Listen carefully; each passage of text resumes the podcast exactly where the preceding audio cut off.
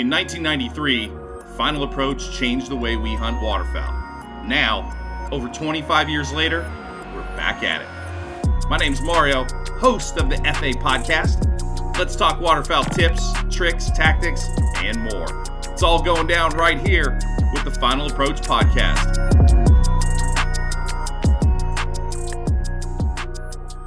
All right, folks. Today we're joined by a partner of ours on the Final Approach podcast uh, who does a lot for us, helps us on our uh, Last Pass web series, has always been a partner, close friend, close everything. And I'm talking about Federal Ammunition, where the motto is we will never sacrifice quality to make more ammunition. Does that sound good, JJ? Yeah, that sounds great. Although, you know, in our hundred year history, we have had a lot of different mottos. but that's a pretty good one. We're talking to JJ Reich from Federal Ammunition. Um, and so your title now, Chief Everything, I don't I'm not sure. So Oh no, no, no, no, no. I'm Whatever, I'm whatever. Chief Peon, pretty much. whatever, bro, whatever. You've been Well, no, my my title is Manager of Press Relations. So I my job Oh. is to work with all the media out there to make sure that they know about our products. They have pictures. They have sure. press release. I write all the press releases. Um, I go on some events and things like that, uh, trade shows to meet with the media and just talk to them. Because if, if the media doesn't know our story, how are they going to tell their story? That's right. know? That's right.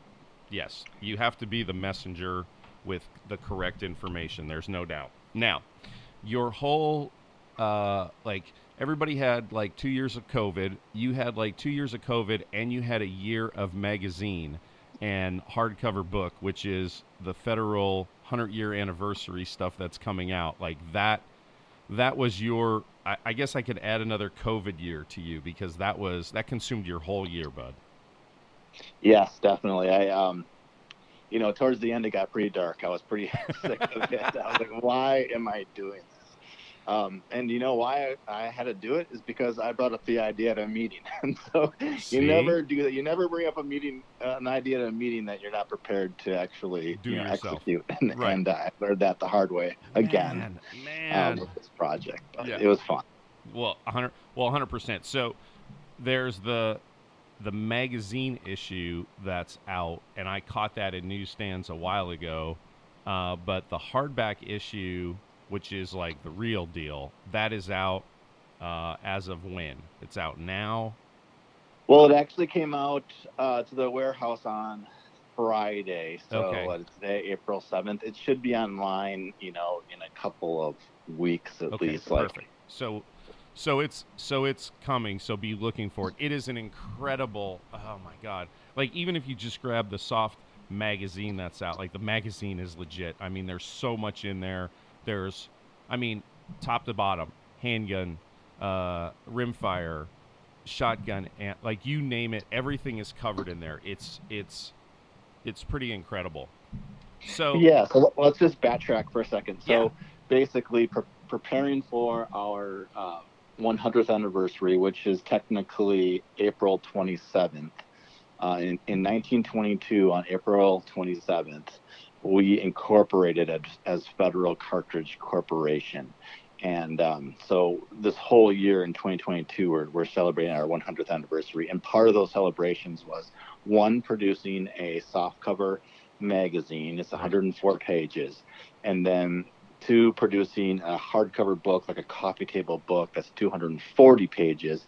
And OSG or Outdoor Sportsman's Group, the guys that produce Guns and Ammo magazine, Yep. they are the production company that put both of those projects together. So awesome. they have editors and writers and and graphic artists and all that working hard. I, again, I was just the guy who could was the liaison for them to federal to help them get all the material, to get photos and to get quotes and to get all that stuff. So yeah, but you had to dig up although all I the had info. a lot of uh, effort in it, th- those guys are the ones that really put it together and, and, and did an awesome job. So So so let me ask you this: like going through going through like your whole uh, the whole process, what what stands out to you like maybe something you didn't know, uh, something that really you know resonates and sticks with you. Like, tell me anything because listen, I, I've you know, you sent me all the info so I could go through it and, and do all that months and months ago. And, and, and we talked about stuff on our web series and anything else we're out and about doing. So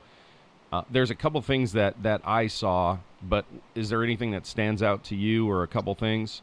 Yeah, there's a few things. Uh, the first thing would be that I was not alone. I mean, we had we actually got the help of Anoka County Historical Society. So, oh, cool. uh, Federal Ammunition Plant is in Anoka County in Minnesota, and we work with our county uh, historical society and museum to really help us. So we donated them boxes and boxes and boxes, dozens of boxes of things that we have collected, or people in the company that collected over 100 years.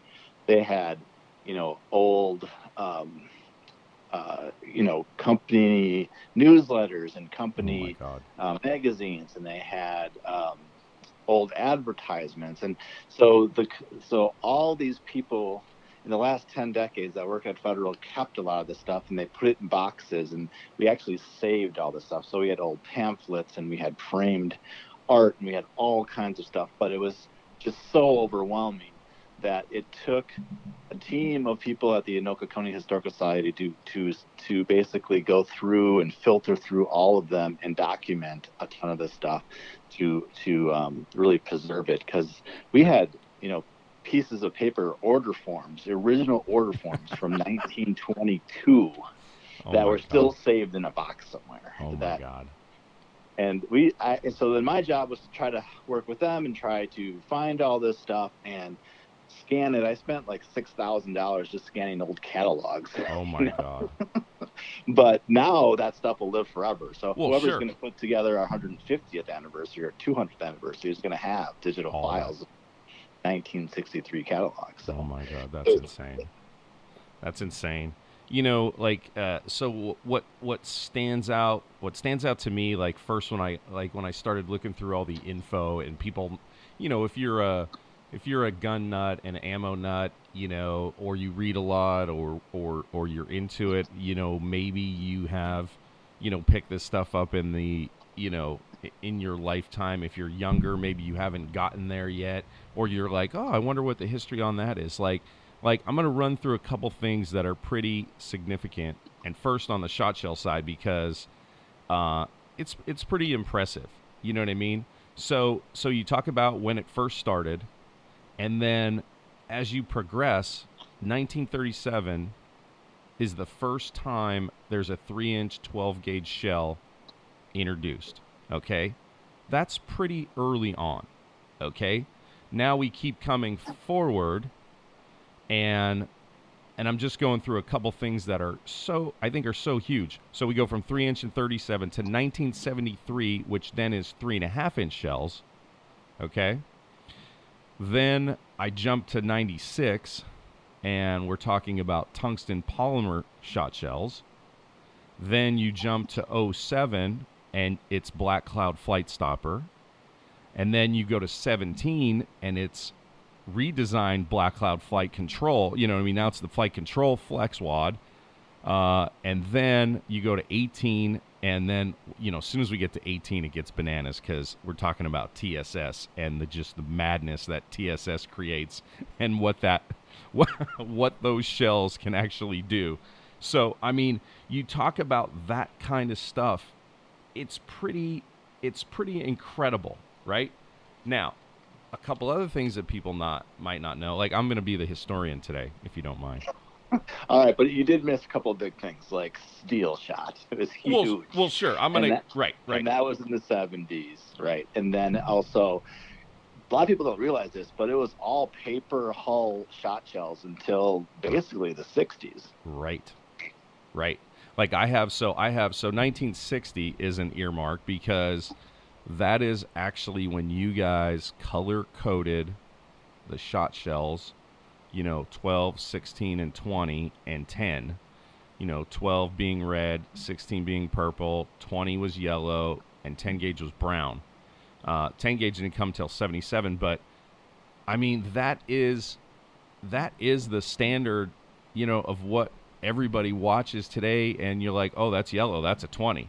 Do you know what I mean? Like that is Yeah. so huge that I don't Yeah. even think they and that understood. was all about safety, right? I mean, Correct. federal is all Correct. about safety for the longest time, Right. and still is. But you know that that solved the 12-20 burst yes. issue that people were having, where they would accidentally put a 20 gauge into a 12 gauge, and then all hell could break loose at that point. So they color coded it, and that actually became an industry standard. Um, SAAMI actually worked on that, um, and SAAMI is, uh, you know, this. I think it's Sport Sporting Arms and Ammunition Manufacturing Institute Oh yeah. that's the industry governing group that that basically kind of self governs uh, the shooting industry right. to make sure that all the ammunition is is built the same you know um, specifications and safe for for for uh, firearms so you know to have worked with SAAMI on, on something like that back then was just huge and it's still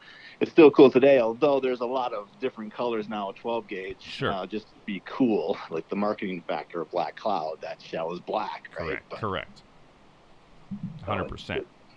So I mean, there's so many things, and we're we're jumping around in the timeline, but there's so much to take in. Like, um, you know, like um, I'll I'll step back to 37, and and that's when you guys encourage Congress to go and pass the Pittman Robertson Wildlife Restoration Act, and that that like for for waterfowl hunters, that is the act that goes into motion and puts a tax on ammunition and firearms, which is, you know, billions and billions of dollars that go back into conservation.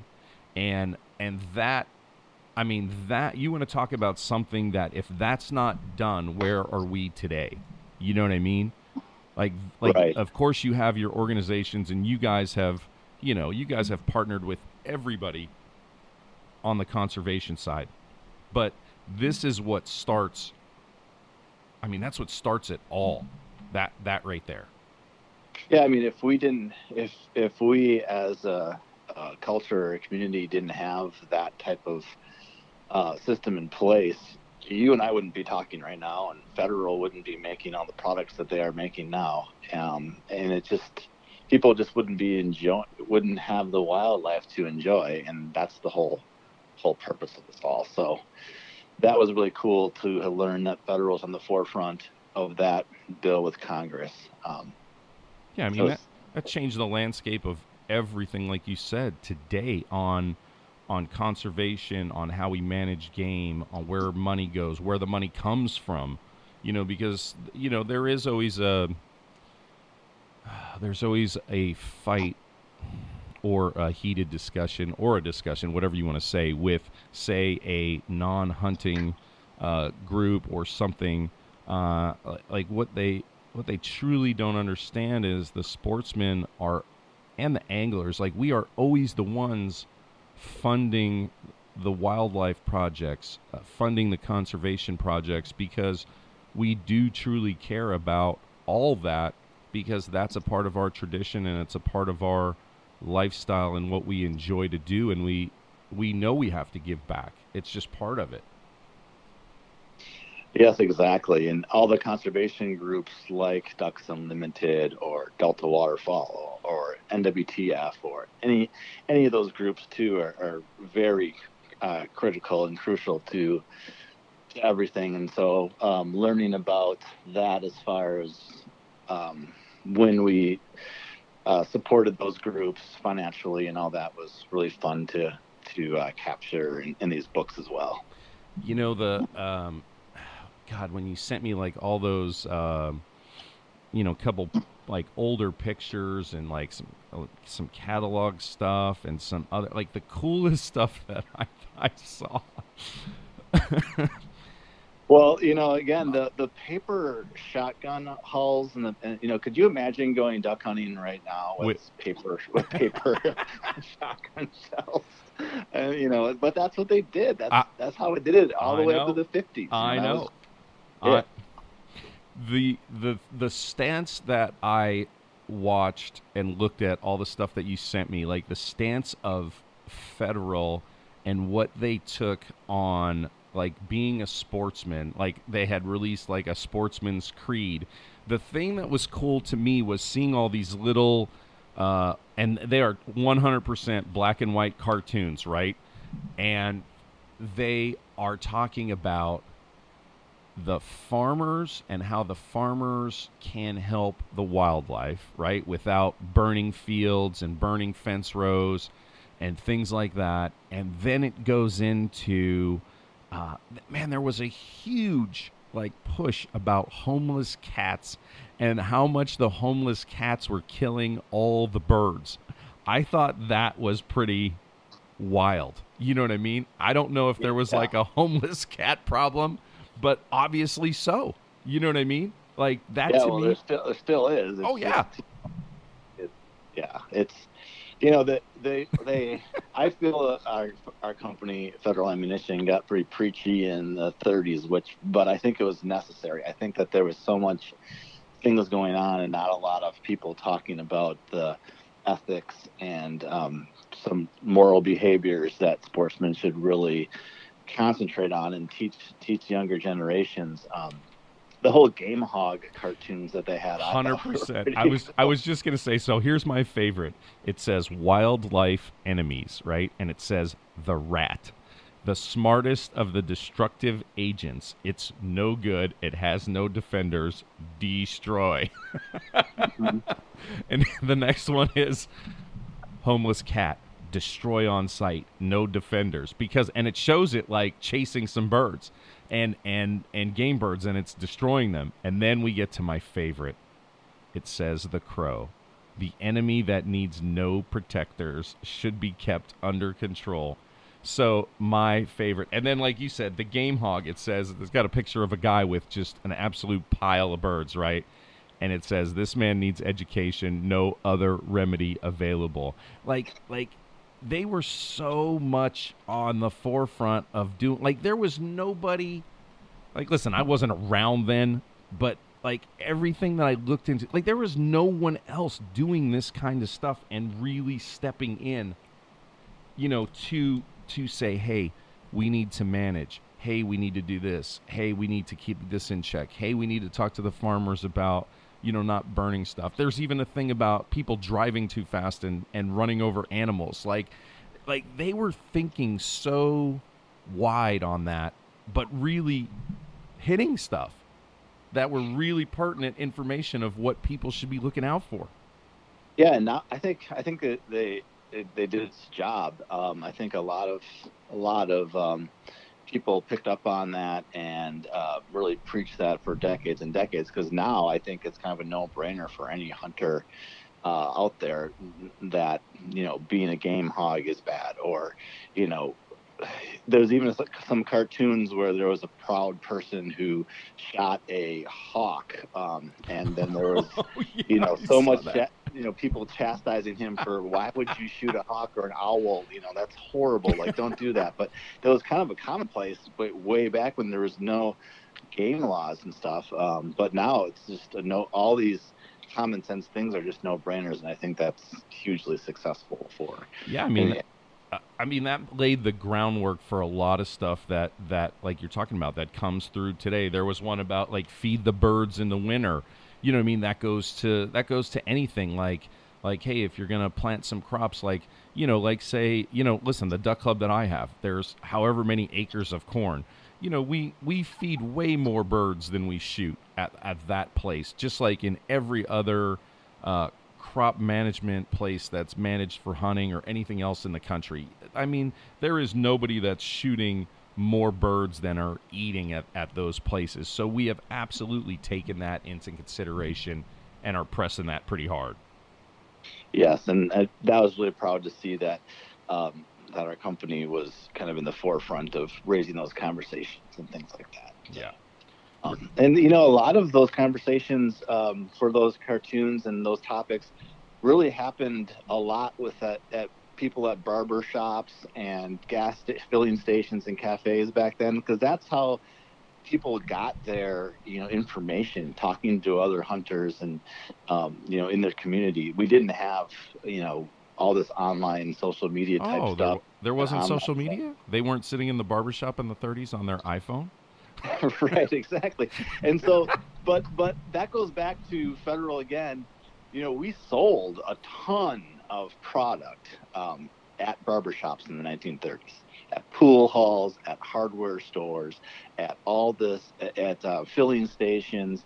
You know, because we as a as a new company in the early 20s, it was very hard for us to get into gun stores um, because of Remington and Winchester. They had a lot of that already booked up. Those guys have been around for so much longer than us back then, and so they had that booked up. So we had to get creative, and we sold our products basically to small towns and barbershops and dentist office and doctors' offices and hardware stores, and so to to see our distribution be so of local and um, down home. That Right. was really neat to see when I was doing all this research too. Well, and listen, if you were like the only means of, let's say, advertising or getting your word out and name out, other than other than having it in places like that, was magazines.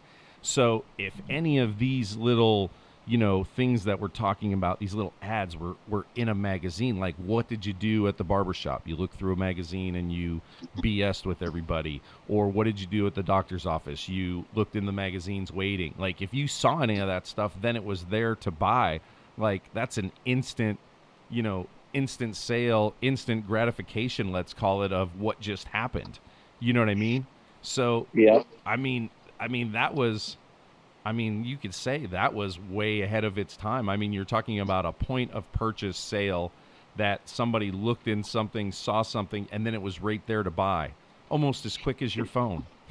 Right, because like you would basically you would have yeah exactly almost as quick as your phone, you know. But you so I'm imagining you know you were in the 1930s you were getting a haircut and uh, you were looking in the mirror um, watching the guy cut your hair and there's a shelf above the mirror and it just has shot shells up there, right? Yeah. So you're basically looking at the whole time you're getting your haircut. Well, you're probably going to walk out with an armful of shot shell ammunition. No doubt. that you can buy just from that guy right that day. And I, so I think that's really neat. Um, and I actually did find um, a letter. So in 1922, I found a copy of a letter. It's an original piece of paper. And our president had a team of secretaries that typed out letters. They got they got the um, hardware sto- a list of hardware stores, Oh every God. single hardware store in the entire state of Minnesota, and they sent them a letter saying, "Hey, we are selling direct to hardware stores. Um, if you want to get some shot shell into your hardware store, please send us a letter back." Oh my god. And I have a copy of that letter from August 1922, and then I found a copy, original piece of paper from October 1922 from Perry Hardware in Brainerd, Minnesota, and it was just handwritten, and it just said, "Ship me three cases of 12 gauge." um, I think it was number four, and five cases of uh, 12 gauge number number six immediately. I need them right now. Rush ship them, oh and my god. So it was like an example of the first order from Federal um, being sold to just a local hardware store. And that was just so cool to see. Well, and it's like, you know, you know what makes me crack up on that, which, you know, is is funny now, but it's like you sent a letter, they sent a letter back and it said, you know, send me ammo ASAP. So both letters probably took, you know, 10 days and now you're saying rush SA, you know, ASAP. Yeah, right. yeah.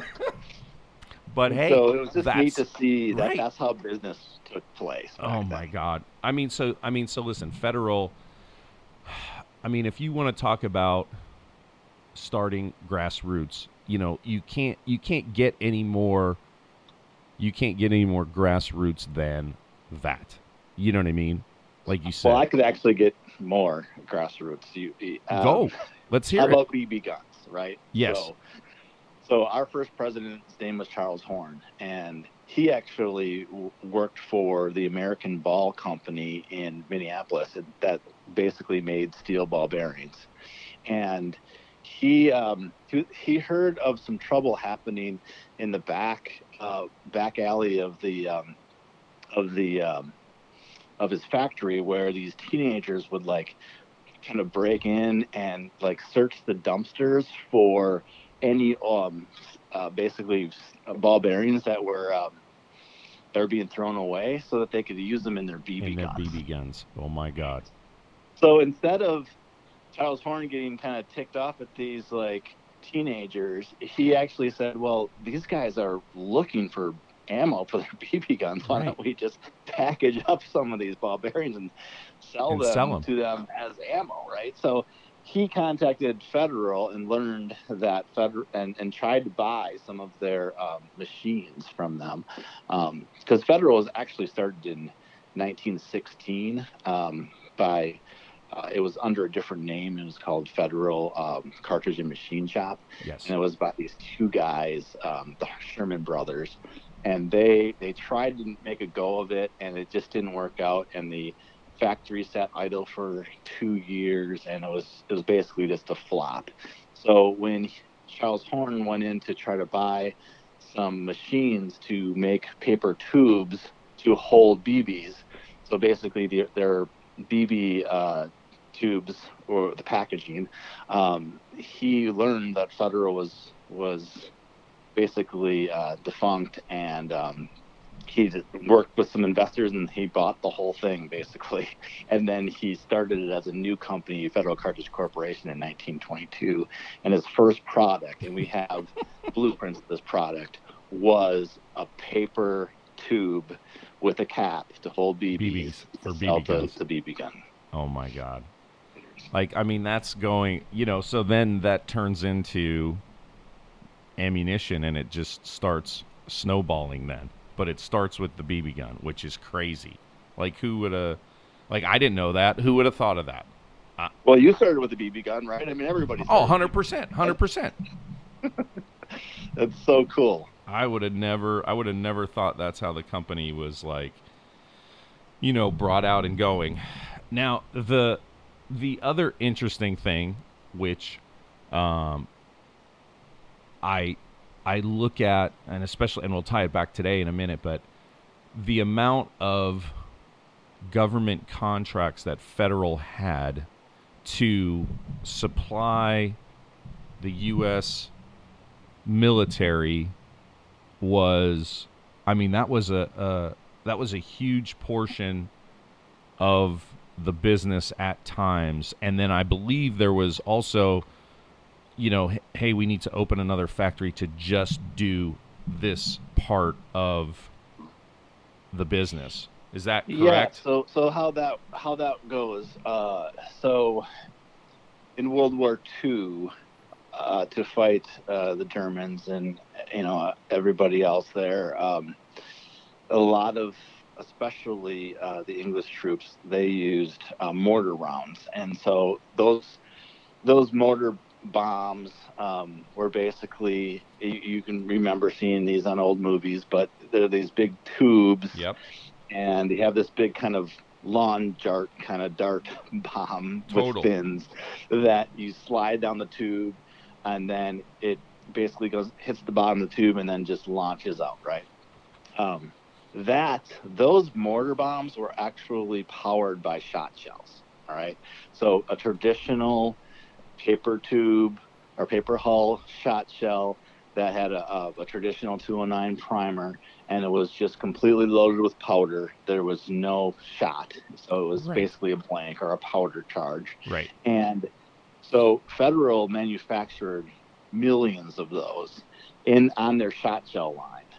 And it, again, it didn't have any shot; it just had powder, and it was used to, you know, they inserted that shot shell into the bottom of a mortar, and then that, and then now it was charged and ready to go, and then right they would slide those down there. So we got an order. We have I actually found the, or we actually found the original letter from England asking for 1.4 million of those mortar rounds, oh my god and and then the U.S.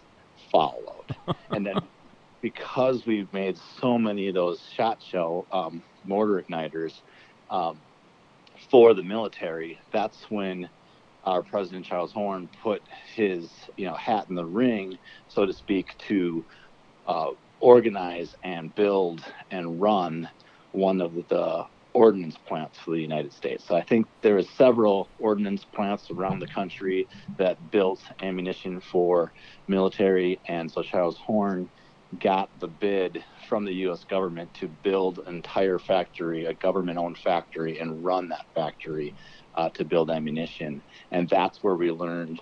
We did that for decades, and that's where we learned and got machinery for handgun ammunition and centerfire ammunition. So by the time all those wars were done in the 1960s, we were able to bring centerfire ammunition and handgun ammunition into uh, into our factory and build that in our factory. Right. Um, so we people don't realize this, but we were only selling shot shells, rimfire, and BBs or right. BB tubes until you know the 60s. Right, because then then it's like you have all this machinery, and the war's over, and now what do you do?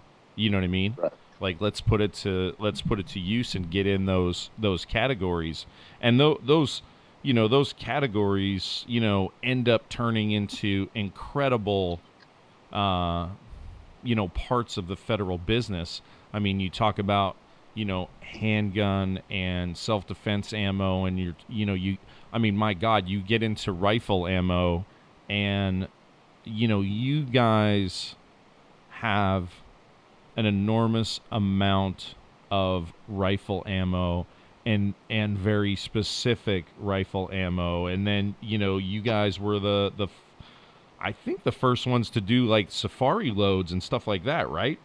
I mean, you yeah. you guys on the yeah. rifle side, you know, like listen, I'm not the rifle guy. I'm not the big game hunter, but you know, looking through some of that history stuff and then now you just saying, "Oh yeah, we didn't we didn't get into that market until, you know, after all the wars and the machinery, you know, is sitting there idle like you guys turn that into a whole other creative category that just you guys start innovating there. Right. I think you know the the biggest one of the biggest milestones um, from federal would be obviously in 1963 doing handgun ammunition and um, center fire rifle ammunition, but that was pr- basically just uh, you know standard stuff like a FMJ full metal jacket or a, a, a soft point bullet. Um, right. And and it didn't happen until like 1976 when we started asking ourselves, well, how can we get more market share into rifle uh, ammunition? And we started looking at our competitors, and a lot of our competitors uh, were hand loaders. You know, they our biggest our big, the biggest market at that point was hand loaders who were buying Sierra bullets or who were buying, right. you know, um, Nosler or some of these big companies sure. that were just producing bullets um, that for hand loaders, and where hand loaders would want these specialized bullets. So to get better accuracy out of the rifles and and to to have more of a, a brand name um, and better ammunition. So we said, well, why would we go how how can we go after the these hand loaded markets?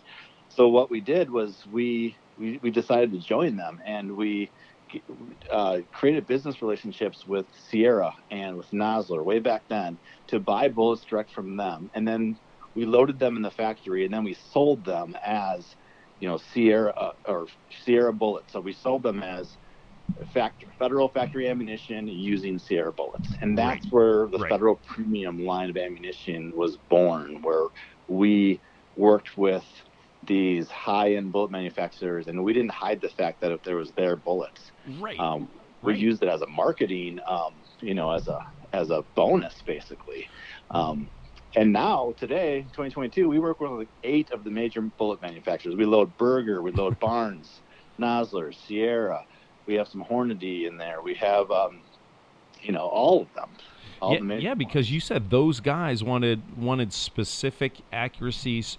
You know, they wanted high end bullets. They wanted to get the most out of their rifles uh, on a big game trip. When you're when you're you know you have a once in a lifetime trip, you know you want to be dialed in. You know what I mean? Like you know the the the name that always sticks with me is you know the premium trophy bonded ammo like like like and what you know ammo that word's out but whatever's in there whether whatever it is like that to me is like like that is that sounds like the top of the line you know what i mean that's what i want You know what I mean? Yes. So, so I would say like the Nosler AccuBond is a very popular bullet, and people love that Nosler, but they love they love a lot of people buy it from Federal, Federal Premium, Nosler AccuBond. Yep. Now, when you get into the trophy bonded bullet, now that was actually a bullet that was made um, by somebody else, um, and he we bought that from him Ah. way like in the late 90s early 2000s where we knew that he had this awesome bullet technology Oh, cool.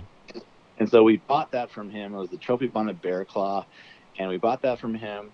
We own it, and now you know, because he just didn't have the distribution on it, right? Right. So, right.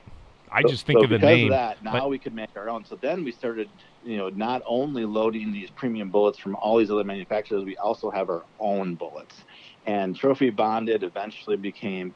Um, the you know the trophy bonded bear claw eventually became trophy bonded tip, right. and that eventually became like Edge TLR, and that eventually became Terminal Ascent. We kept improving on this bullet over the decades, and now we would say our best hunting round, um, you know, for centerfire rifle, hands down, would be our Terminal Ascent bullet, and that did come from technology we originally got from the Trophy Bonded Bear Claw. So it's really cool to see our own stories develop as well. Well, and I'll I'll go to this like like okay, you guys 100% don't sit still. And what I mean by that is okay, you you bought this this you know bullet or you bought this technology and it's really good and then you're like oh yeah we could make it better. Like you you guys are never sitting sitting idle saying oh yeah that's great like we're we got it. And then you just sit there like you guys are constantly working and you know of course everybody's trying to build like the the, the next better mousetrap but you guys I, I just see is just it's nonstop and it's nonstop in every category and you know the I can say this without a doubt because I've shot just about every shot shell out there for shotgun, uh, for wing shooting, whatever else. There has been some duds throughout shot shell ammunition that is like, this is not good. This is not good. Like, you guys have not had any, you know, rounds, any ammunition like that because I think you guys do enough testing. You're always ahead of the game you're always pushing the the limits of stuff to get the best out of it and you're not in a hurry to to bring it out like you do enough testing. So I, you know that takes a lot of control and a lot of discipline to to stay the course stay in your lane and don't come out with it until it is 100% like ready to go. So i mean you know that's something that i don't think anybody really talks about with with federal uh, you know outside in the general public like that's not a conversation but i think that's something that's you know really spot on about the business you know what i mean and where you guys yeah, go I I totally agree with you, and I- and I found some pretty awesome examples of that. Like when I said we we announced um, handgun ammunition 1963. Well, we found um, all these engineering notes and all these engineering like documents from the late 50s where these guys were like were documenting all the testing that they were doing for um, for handgun ammunition, um, 45 auto and and 45 long Colt and things like that, where they were just and, and several um, you know center fire ammunition uh, like the uh, 250 Savage and things like that, where they just had notebooks upon notebooks of all their testing that they had done for years. I think it started in 1958, and it took them five years. Uh, even though they had all the equipment already and they had all these processes, it took them five years to actually launch that ammunition, and we have proof of that through all this historical stuff we found. Oh my god, I, I I could only like my dad would be going bananas like reading some of the stuff you were you know seeing and going through because he he has been a major gun you know enthusiast and and you know like you know he's the shooter's bible is not far from his reach at any given moment or you know what i mean? Like he would he would probably be going bananas going through that stuff that you saw. The history is just incredible. It, it, it truly is. And you know look at where you guys are today and all the work that's gone on and you're still thriving and you're still creating you know, new and better stuff. So, like I said, nobody's nobody's sitting around just like collecting a check, like going, "Hey, this is going great." well, yeah. well, other cool things that we that happened would be the fact that we didn't we don't ignore history. I think that um, you, there are a lot of machines in the factory that are original machinery that is still operational today uh, from the 20s. I mean, there are wow. pictures of these guys operating these machines from the 20s where our uh, director of operations says, "Yeah, that that machine from 1923 is over um, in the factory on aisle 171, or whatever number." And it's working. Reference number. Like those machines are still operating, and in the hardcover book, we actually have a story that's called "New Ammo on Old Machines."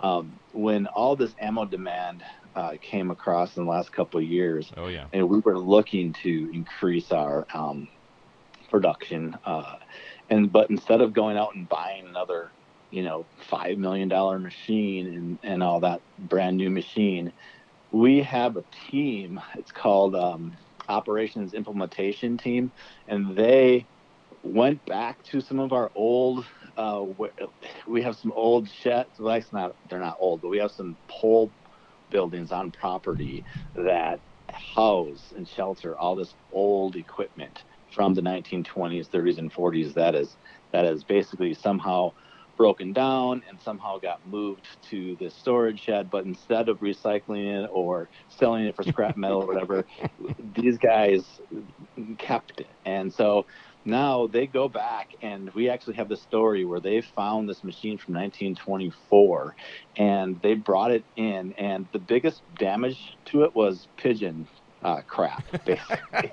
Where these pigeons got into the barn and crapped on this stuff and basically made the metal you know have some sort of corrosion and whatnot. Correct. But they sandblasted it all, they painted it all, and then they have a, a machine and, and die and tool shop where they created new gaskets and they created new uh, bushings and bearings and all that stuff.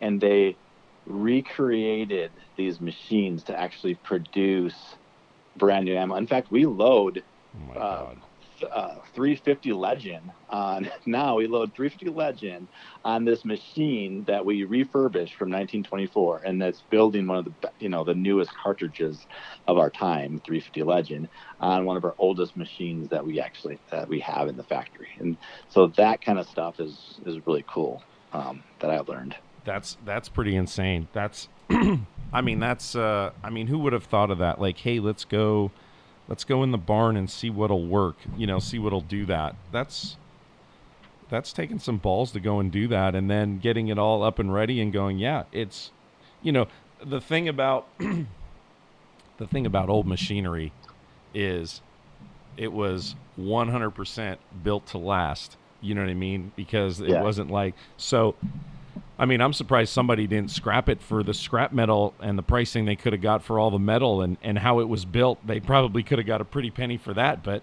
you know, but that's a pretty that's a pretty cool thing.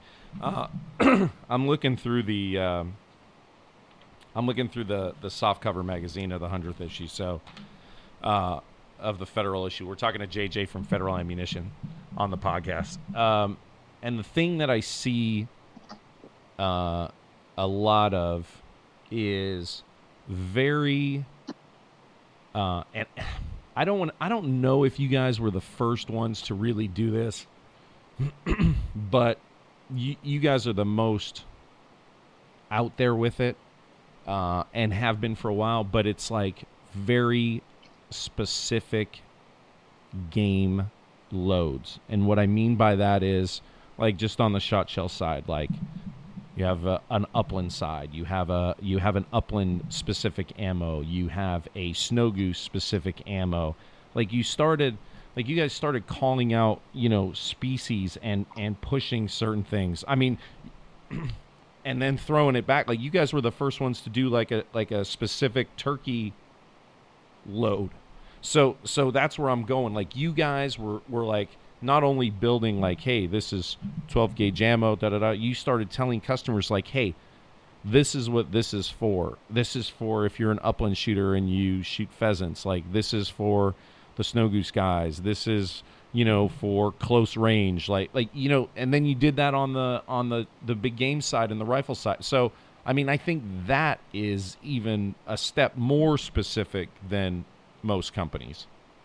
Yeah, I think that, um, and that's cool. You noticed that. Um, however, that actually started um, in in the 20s. So what I mean by that is, in um, I have a price sheet that I found um, that we scanned, and it's it's I believe it's from 1925, and it has a game guide on it. Um, which Oh. what, what that means is it, it tells you what load it is, and then it tells you what what what purpose is for. So it Right, says, right. you know, this load is great for turkeys. This load is great for I remember uh, seeing those. Skeet. Yep, I remember seeing those. Not obviously in the 20s, uh, but I know what you're saying. But what I'm saying is like you guys have taken that a step further, and you're you're like there's a snow goose on the box, there's a pheasant on the Yeah. box. Like like that's what I'm saying. Like the, Yeah, the that's, that's what idea, I'm saying too is like right? So so we had those game guides on our price sheets, and we would give Right. them to all the dealers, and then and then we'd also give them to our customers so that they could explain that to people. But then later on, and it's so cool to see packaging changes and marketing Oh, yeah. changes.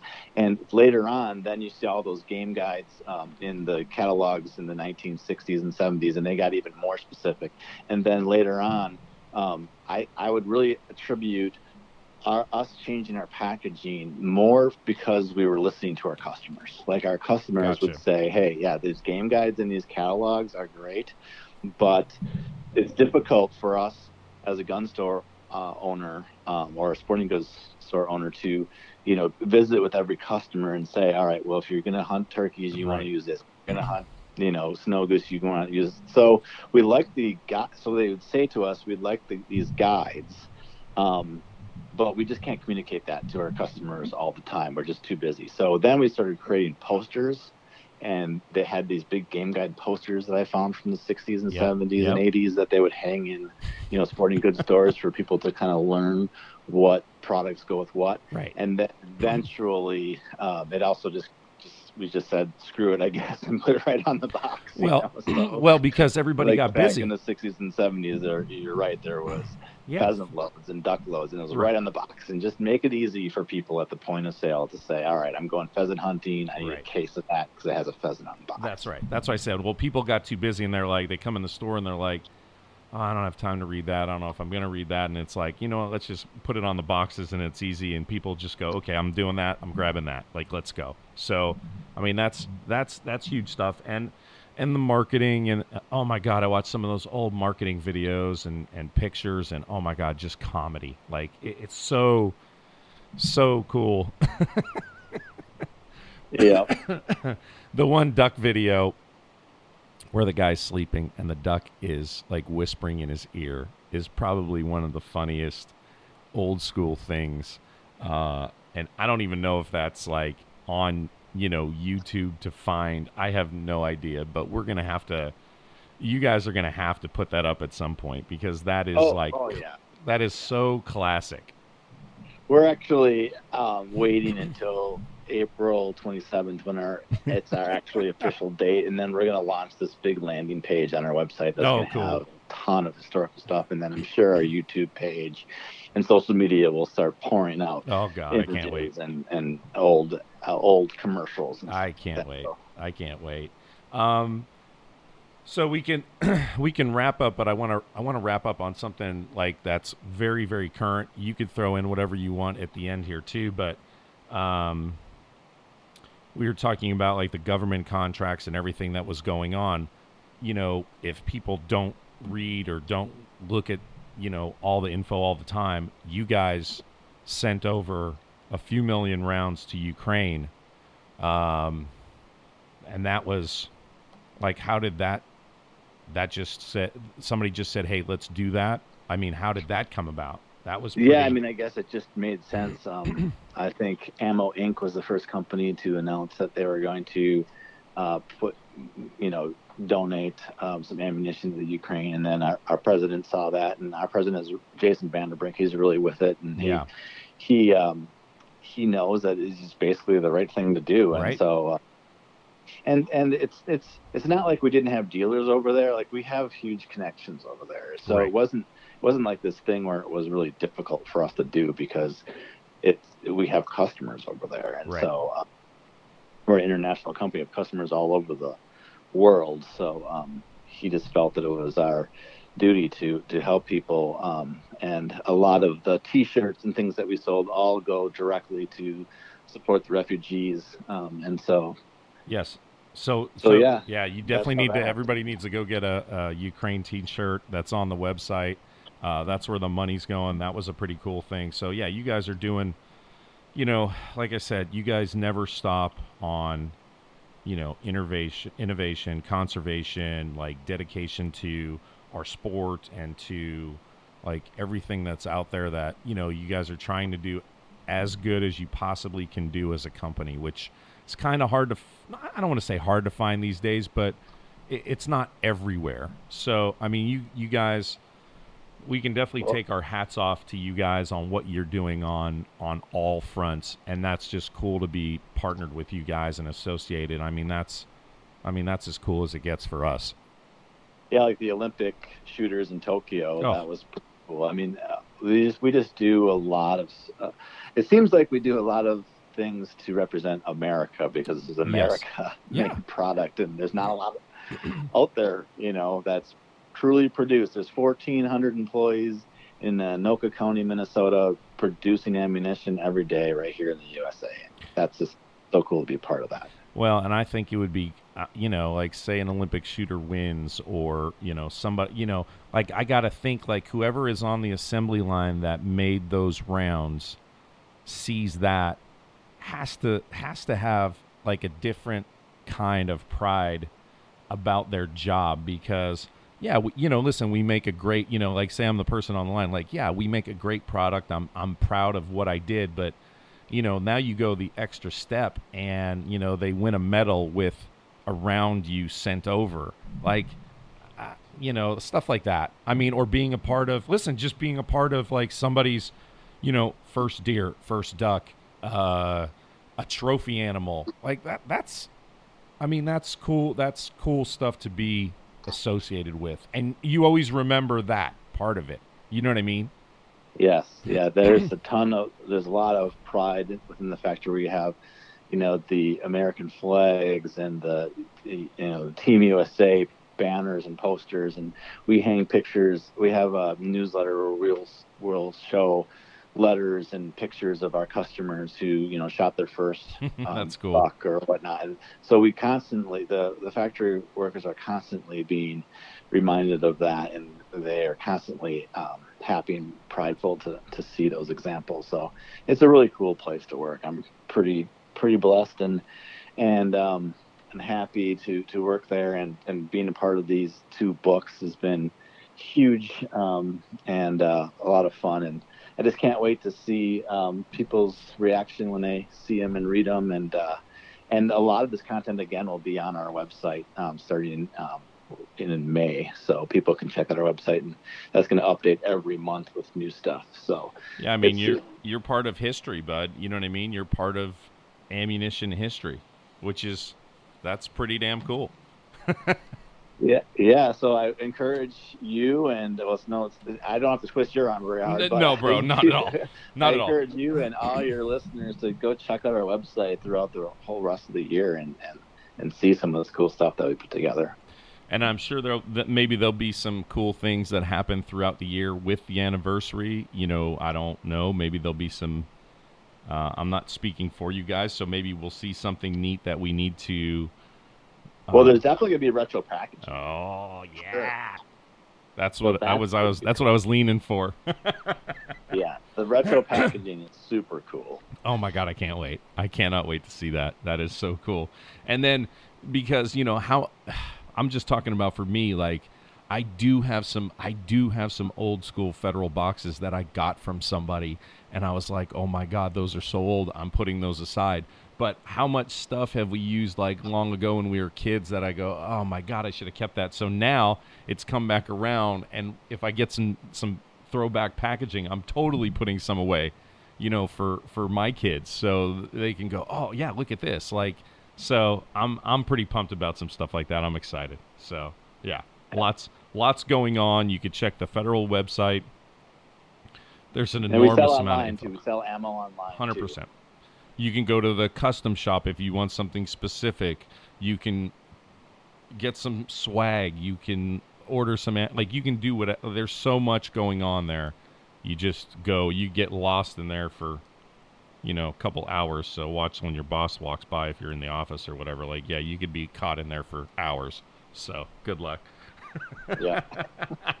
But Well, thanks for having me Oh. This has man. been awesome. I, I can talk about this all day. so- I know that's the that's the painful part. Like like this could go on for hours. There is so much info, but do yourselves a favor, get the softback, get the magazine, uh, grab the hardback when it's out. Like go to the website and you'll get to see some stuff like like JJ's talking about throughout May and the rest of the year. Like it's just a cool part to. It's just a cool thing to be a part of this year and just kind of, you know, uh, like make another thing that that excites you for the fall and hunting season or if you're doing anything or shooting this summer or whatever. Like it's just really cool stuff going on. So yeah bro appreciate everything. All the stuff is so cool the info and throwbacks and taking a walk down you know history and memory lane. That's awesome. Appreciate it. Well, thanks for having me again. It was great talking to you. all right jj thanks bud. I'll talk to you soon. Appreciate it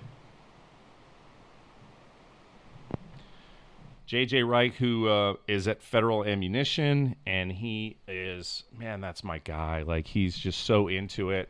Uh, everything was incredible. All the information, like I said, if you want to go hit up Federal's page, uh, hit up the website, go to the social pages, check out what they got the whole rest of the year. If you need any details on our stuff, uh, man, go to hit up our social pages, hit up fabrand.com. Uh, you can go check out the Last Pass web series where Federal is a is a partner of ours and and and that's all we shoot is their ammo throughout the year and wherever we're going hunting. So lots of cool stuff going on with Federal Ammunition. We appreciate them a ton. All right, that's the FA podcast for today. Appreciate you listening.